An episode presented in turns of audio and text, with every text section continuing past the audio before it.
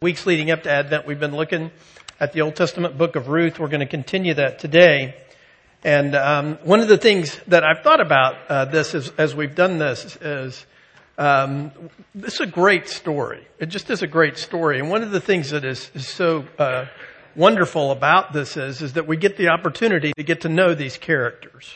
We get to, to see them in grief. We get to see them in difficulty, and we'll we'll get to see them in joy. And, that is one of the great things uh, about life is getting to know people. Uh, either through literature about people that uh, are, are long dead or just, you know, uh, other folks uh, that uh, God brings our way. Um, we have been on a, a, journey the last six months of getting to know our future daughter-in-law. And, and she's been getting to know us. And um, bless her heart, she came. She uh, the first time my son brought her here, she came and she sat in my office, and I could see her looking around. And uh, the, the the college that I went to, super pretentious, because our uh, diplomas are on actual vellum, actual uh, sheepskin in Latin. And she's looking at that like, yikes and like it is pretentious. Um, but I told her this last time when she was here over Thanksgiving, I said, you know, really, uh, we, we're like backward southern people who read books.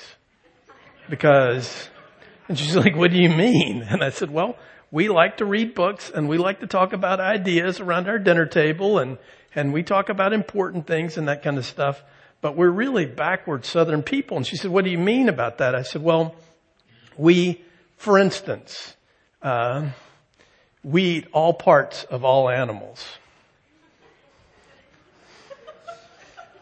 And she was like, really? I said, yeah. He said, y'all aren't going to be here at Christmas. I got our, my son in, uh, who was there with us.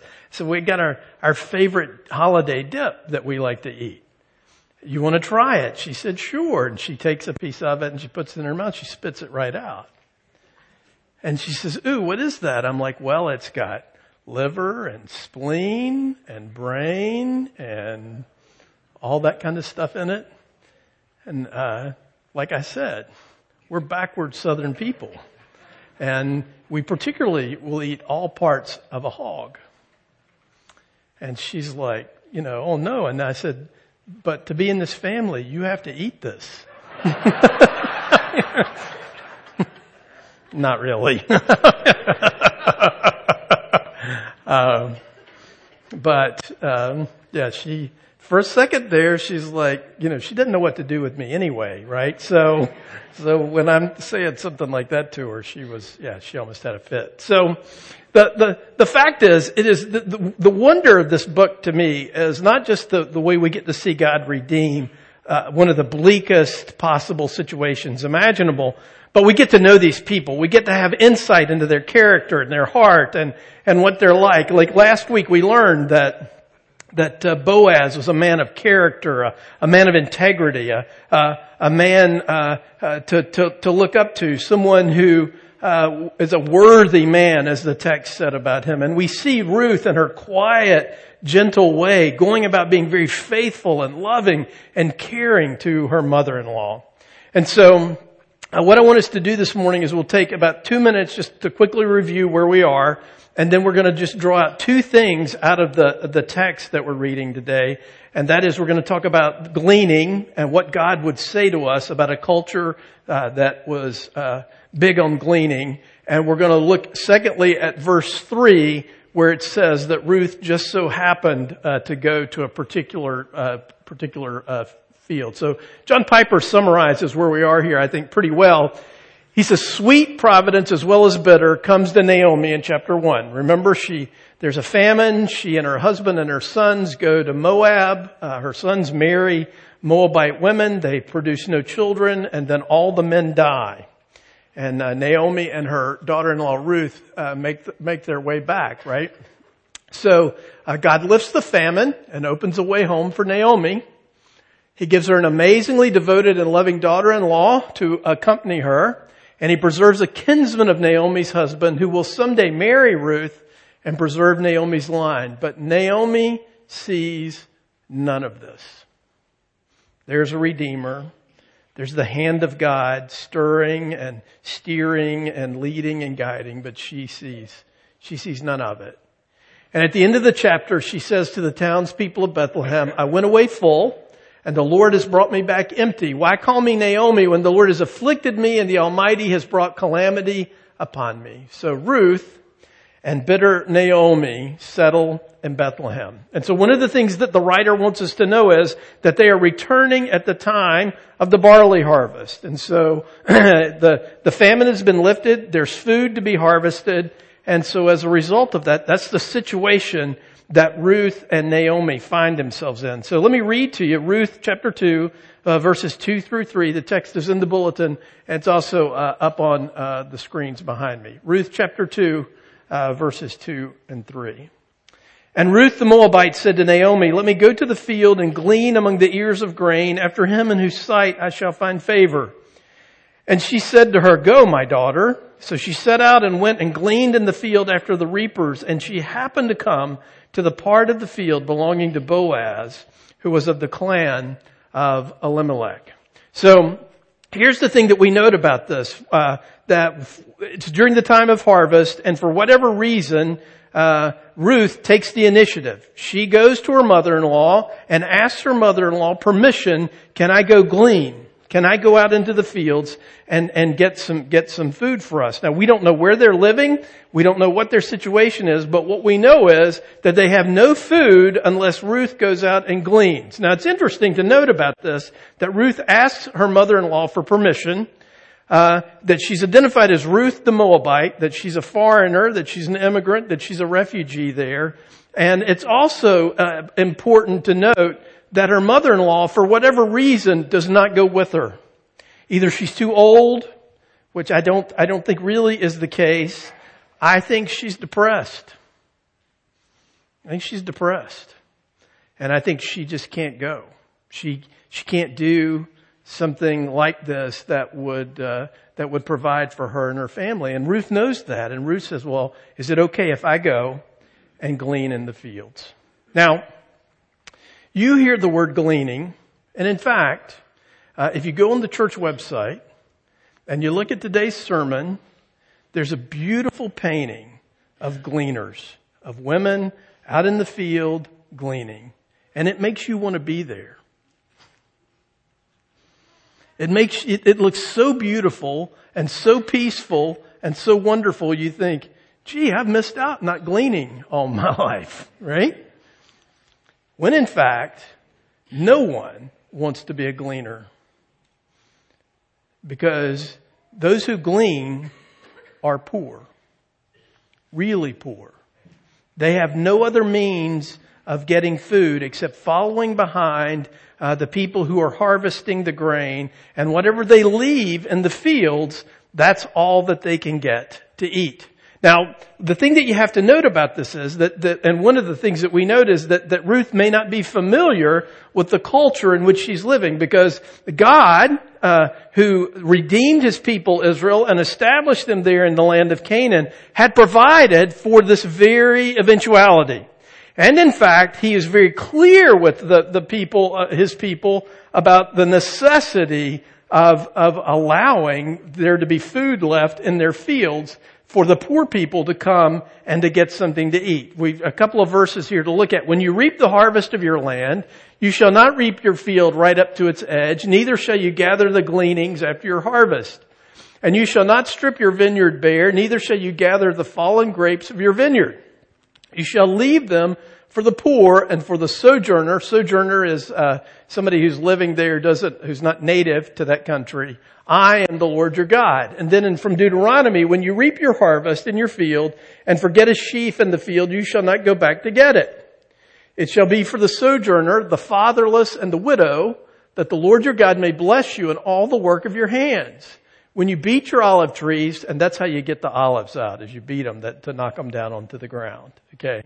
Um, this, yeah, it sounds funny beating a tree, but that's how they, that's how you get the olives down.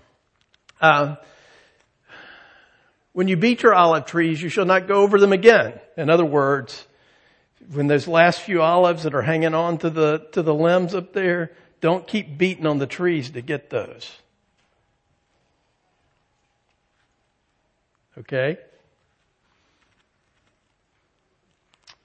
It shall be for the sojourner, the fatherless, and the widow. When you gather the grapes of your vineyard, you shall not strip it afterward. It shall be for the sojourner, the fatherless, and the widow. You shall remember that you were a slave in the land of Egypt. Therefore I command you to do this. Now, here's the thing. This, this is, this is where, uh, in practical living, by gleaning, by leaving something in the field for the poor, God is preaching the gospel to his people. Because what he is saying to them is, and what he's saying to us this morning is, every single human being who's ever lived, uh, uh, every one of us is spiritually poor. And, and the, this, this thought that we would leave something for uh, those that have something, that they would leave it for those who have nothing, uh, is a reminder to us of the fact that unless God acts on our behalf, unless He redeems us, unless He does something for us, we too are stuck in our spiritual poverty. Uh, the scriptures tell us that Jesus Christ, though, yet though He was rich, for your sakes became poor, so that you through His poverty might become rich. You see, that's what gleaning and being with the poor and identifying with the poor and leaving something in your fields, not taking every single thing, is a reminder to us not just that God has some sort of feeling towards the poor, He does. And it's not just a way to provide for people who, who don't have anything, though it does that. It is for our benefit to remember who our God is, that He is a Redeemer, and that He cares for us, and that without Him, we are spiritually broken and impoverished.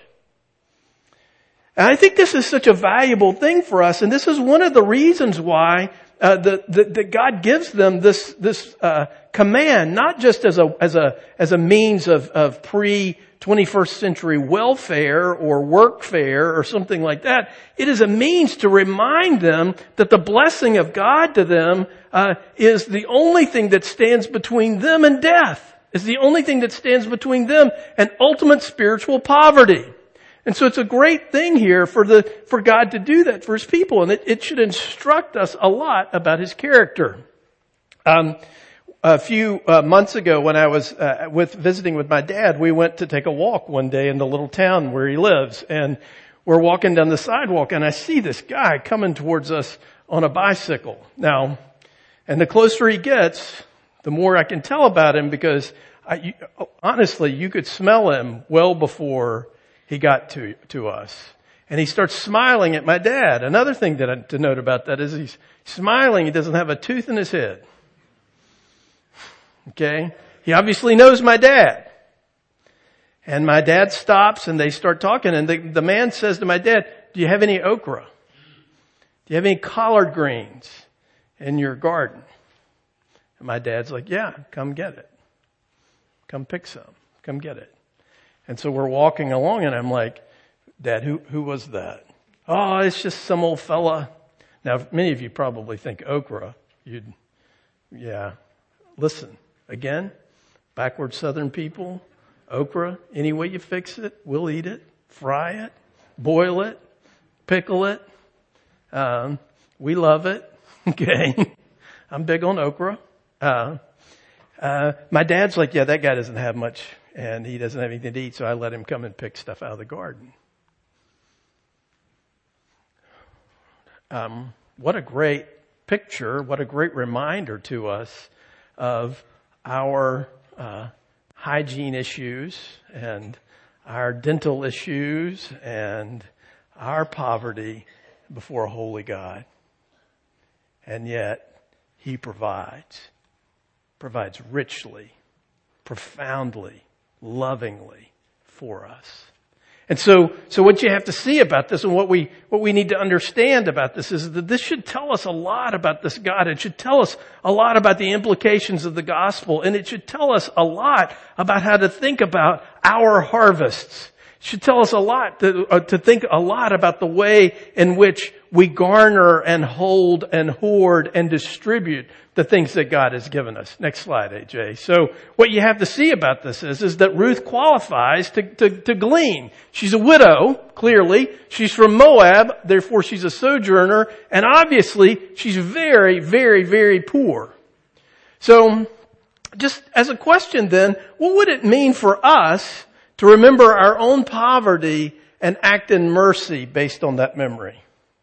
What would that mean? What would it mean for me and you to look about us and, and to think about the fact that except for the grace of God, except for His provision, I would be dead in my trespasses and sins, but God in His great mercy has made me alive, has redeemed me, and has made me spiritually rich. How might that shape the way I think about my life and particularly the way in which I uh, marshal my resources and the way I think about the poor. And what does this say about the character of our God? That He blesses and that the purpose of His blessing is to provide us for life, but also so that we would remember that without Him, we're dead. Without Him, we're impoverished. Without Him, we have no hope. And so that's, that's a great picture here. What a, what a, what a dramatic thing to understand and to learn that this God who redeemed this nation of slaves wants them as they are established and as they have olive groves and vineyards and, and fields full of grain, that he never, ever, ever wants them to forget the fact that they were once slaves, that they were once poor, that they once not even owned their own labor, and that as they do that, that he'll bless them that he'll provide even more for them. And, and, and that this discipline of remembering that would cause them to be merciful to the poor. So I think that's worth thinking about. And, and I, and I urge you, particularly those of you with children, to talk to your kids about this. And this is not the kind of obligatory, you know, it's Christmas time, woe is the season of commercialism. Listen, Listen, let me tell you a secret. If you don't know this already, I'm on my soapbox now. Pardon me.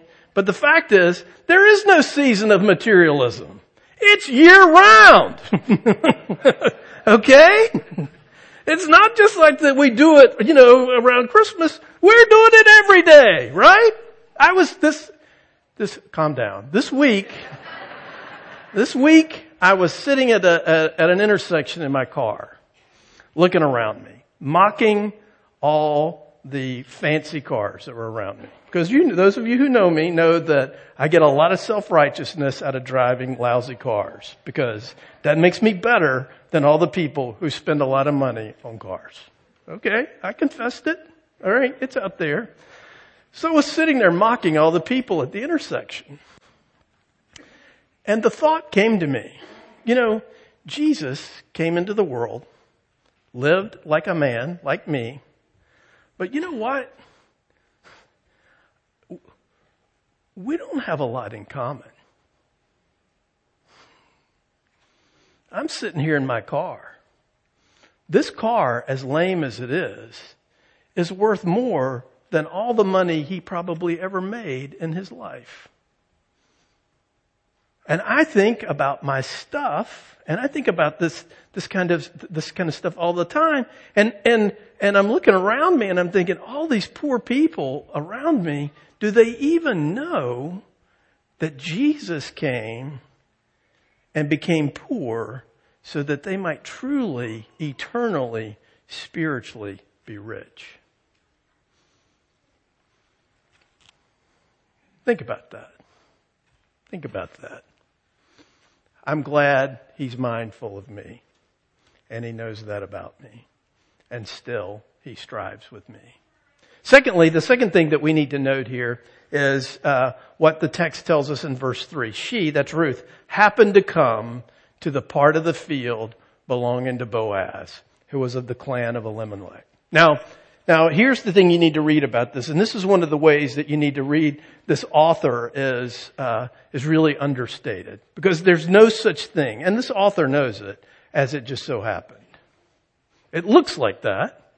It looks like it just so happened. It looks like by accident she finds her way to this field where uh, uh, she'll meet uh, her uh, future husband and, and, all of that. But that's not really what's going on here. This is hardly an accident.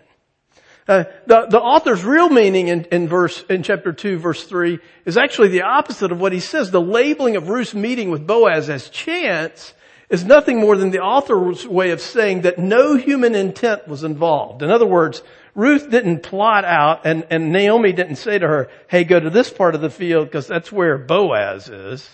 No. For Ruth and Boaz, it was an accident, but not for God. Listen, there are no accidents on the way to redemption. And one of the things that you have to see about what's happening here, and one of the things that you have to see uh, about your celebration of Advent and Christmas this year is that if Ruth doesn't happen to go to that portion of that field, there's no Christmas.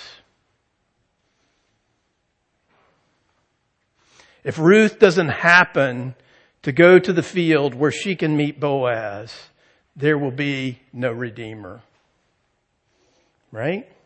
So here we see, and here we come across these two women, these two widows, poor, struggling to make it, having to, one of them is having to go out and glean in the fields to get something to eat, that the very purpose of God that was established in Genesis 3, centuries, millennia before, is actually happening. Because God had promised to Eve, I will put enmity between you, to the serpent. I will put enmity between you and the woman, and between your offspring and her offspring, and he shall bruise your head, and you shall bruise his heel. There's no way that there's going to be a bruising going on here. There's no way that there's going to be enmity here unless there's offspring. And God is at work, even here, even through these women, obscure, gleaning, poor, broken, grief-stricken. There is no redemption unless God uses and moves and puts Ruth in that field. Now, now Ruth, it just thinks she's going out to, to glean. She just thinks She's going to a part of the field where there's something to pick up. But in fact, she is there by the unseen hand of God to accomplish His purpose, but also to accomplish her blessing. Next slide. So, so one of the things that you have to see about this is, is that Ruth and Naomi are on the road to redemption, but so are we. You see, what has to happen here is because that woman happened to go to that field at that moment, at that day, we can read in Matthew chapter 1, the book of the genealogy of Jesus Christ, the son of David, the son of Abraham, and Salmon the father of Boaz by Rahab, and Boaz the father of Obed by Ruth, and Obed the father of Jesse, and Jesse the father of David the king. Listen, I, my, Bear with me for a moment where I share with you my favorite story, one of my favorite stories from the Bible. There's a young man whose father's rich. They're so rich, they have a herd of donkeys. A lot of donkeys. And one day, the donkeys escape. This, we teach this in Sunday school all the time, right? You already know the end of the story, don't you? You don't know what I'm talking about. Anyway, it's in the Bible. The donkeys escape. And so this young man gets his servant and they go looking for the donkeys. Now, I gotta say, if there's an apt description of what I do, a lot of my life is looking for lost donkeys. okay? I, I spend a lot of my time looking for lost donkeys and I can't find them. They're always one step ahead. So they're out looking for the donkeys. They can't find them. And so they come to this town and they say, hey, I've heard that there's a prophet in this, this town, and I bet if we give him some money, he'll like throw out his chicken bones on the table or, or, or tear open a chicken or, or do something, and I'll bet he'll tell us where the donkeys are. So they go into the city and they find this prophet, this seer who's going to help them find the donkeys. And when the prophet looks at the young man, as he says to him, you're not hunting for donkeys. You're the king. And he pulls out his flask of oil and he anoints that young man the first king of the nation of Israel. Now, Saul thought he was looking for donkeys. God was leading him to be the king. Now you hear that and you think, okay, that's fine. That happens with those people. But you know what? Honestly, all I'm doing is looking for donkeys and I can't find them. And there's no meaning, there's no purpose, there's no hidden hand. It just happens. Okay. Ruth thinks that's what's going on with her too. But the fact of the matter is, there is a God who is sovereignly redeeming them and leading and providing, whether she knows it or not. Now it would be more comforting. It would be more, uh, more gracious. It would be more joyful to believe as we're chasing the donkeys that God has something for us in the midst of that. Some, some great thing that he's gonna do, or even some small thing that he's gonna do, or maybe he's gonna do nothing, but the, the fact is he's doing it. Right? So here's the thing. Here's the thing. There are, your, your life is not small and it's not random. And if you believe that, you're missing out on what this, this text tells us. And that is that God is about the business of redeeming, and He is about the business of redeeming in time and in space in the way in which He orders the affairs of His people. There is redemption and a redeemer, even as Ruth, poor and grief stricken, gleans. There's redemption prepared for her. There's Boaz that's going to meet her in the field. And yet, that redemption, as good and as true as it is, doesn't do anything for Ruth today as she wears those calluses on her hands, pulling up those last few stalks of wheat. You see, because here's the thing. Jesus is King and Redeemer today. But He's also King and Redeemer of the future.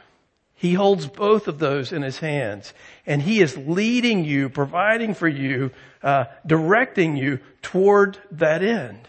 Because you see, the fact is, if he weren't doing that, if you were left to your own devices, you never get there. God doesn't leave his redemption to chance.